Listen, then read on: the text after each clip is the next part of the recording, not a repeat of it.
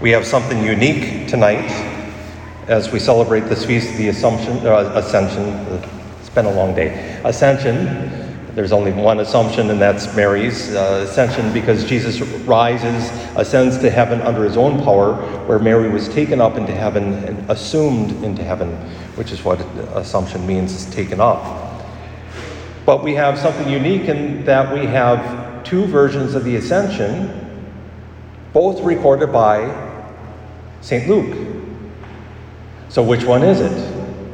The more extended one of Jesus telling them, wait, wait in, the, in Jerusalem until the power you receive the Holy Spirit, the power that shall come upon you, in which uh, you can always remember which verse it is that's prophesied. It's Acts one, verse eight. So uh, a few years ago, the teens uh, on our Diocese Youth Council had Act one, verse eight, activate. Because it's the Holy Spirit that activates the church. Or is it this version that we hear in the gospel, that he simply tells them, thus it had to be this way, and that they are to preach repentance for the forgiveness of sins, beginning with Jerusalem and then to all the ends of the earth. So which is it? It's quite possibly, well, it is both. Because in the gospel, we have Saint Luke trying to close end the gospel the same way he began. And if you remember how he began, and I hope you do, we hear about Zachariah offering the incense at the proper time, because it fell to him, the tribe of Abijah, to service. And there the angel Gabriel appeared to him and told him that his wife was to bear a son, and he was to name him John.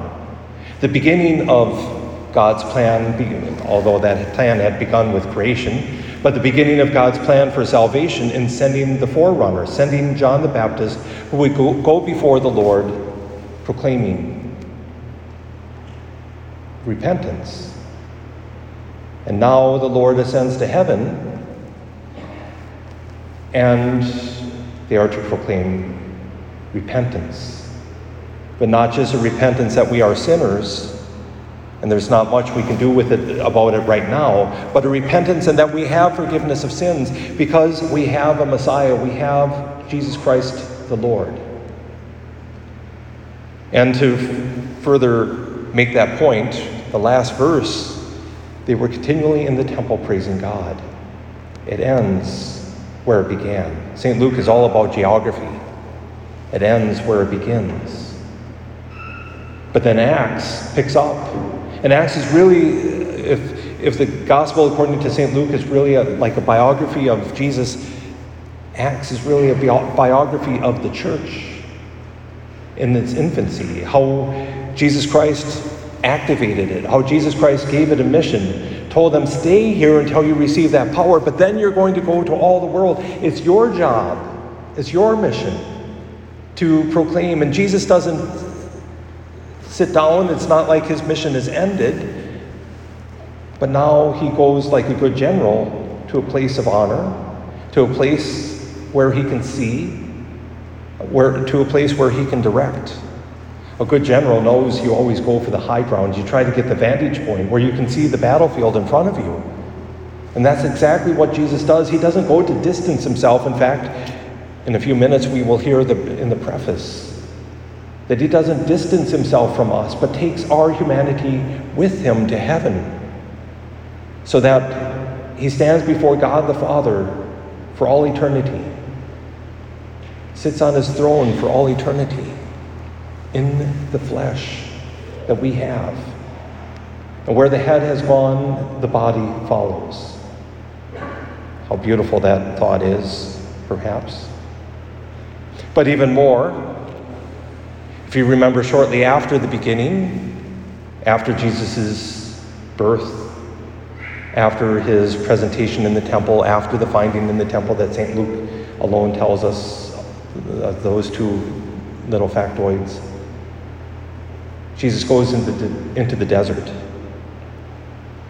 And hopefully you remember how long, how many days he was in the desert, because we just finished our own desert now forty days ago with forty.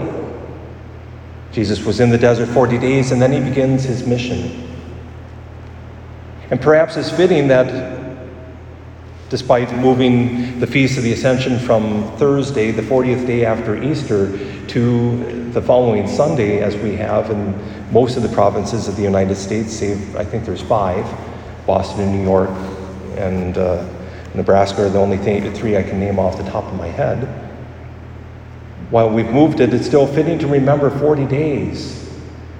Because while we've celebrated these forty days, not going into the desert to fast, but now we too emerge with the celebration of Jesus' resurrection with a mission.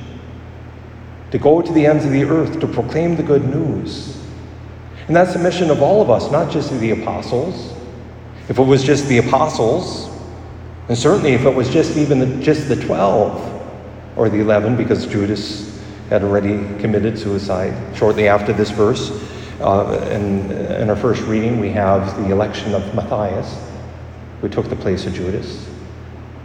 If it was just the apostles or just the twelve, the mission of the church is dead. There is no mission. What are we doing here? But it's a mission of all, every single disciple of the Lord.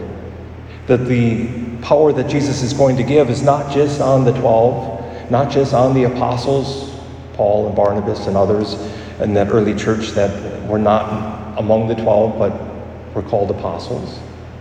It's every single disciple, and it's continued down to this day.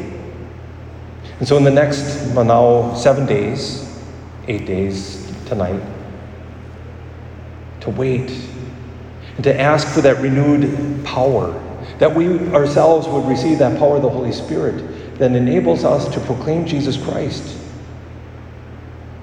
I have to admit, I know this world needs Jesus. This week we saw a terrible tragedy again. The church, the world needs Jesus, and the church has a mission to tell people to repent. See, I could get all political, and, and if I say it's, it's not a gun problem, which I'm not so convinced it is, it's a heart problem. But it is, it comes down to the heart. We need our hearts renewed, filled with the Holy Spirit, not just us, not just members of the church, but to those most especially who do not know Jesus, those who are suffering, those who are on the fringes. How many more young men have to be suffering on their fringes and take lives, their own or others, before we wake up? Perhaps this day, maybe just in that realm, that one alone, the church sees its mission.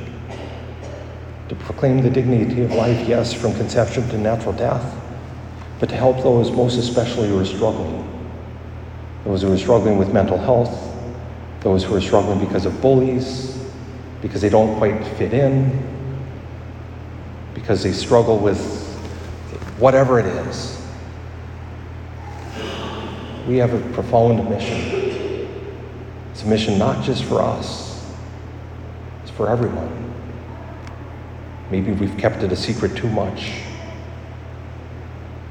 Maybe it's time we say, Jesus Christ ascends to heaven, not to abandon us, but to guide us, to guide us to help go to the ends of the earth, to every person, to proclaim the saving news of Jesus Christ, to proclaim forgiveness of sins, to proclaim we are created in the image and likeness of God, and that nothing we do can destroy God's love for us, but then we need to seek a life of forgiveness too, because God loves us too much to leave us in our sin.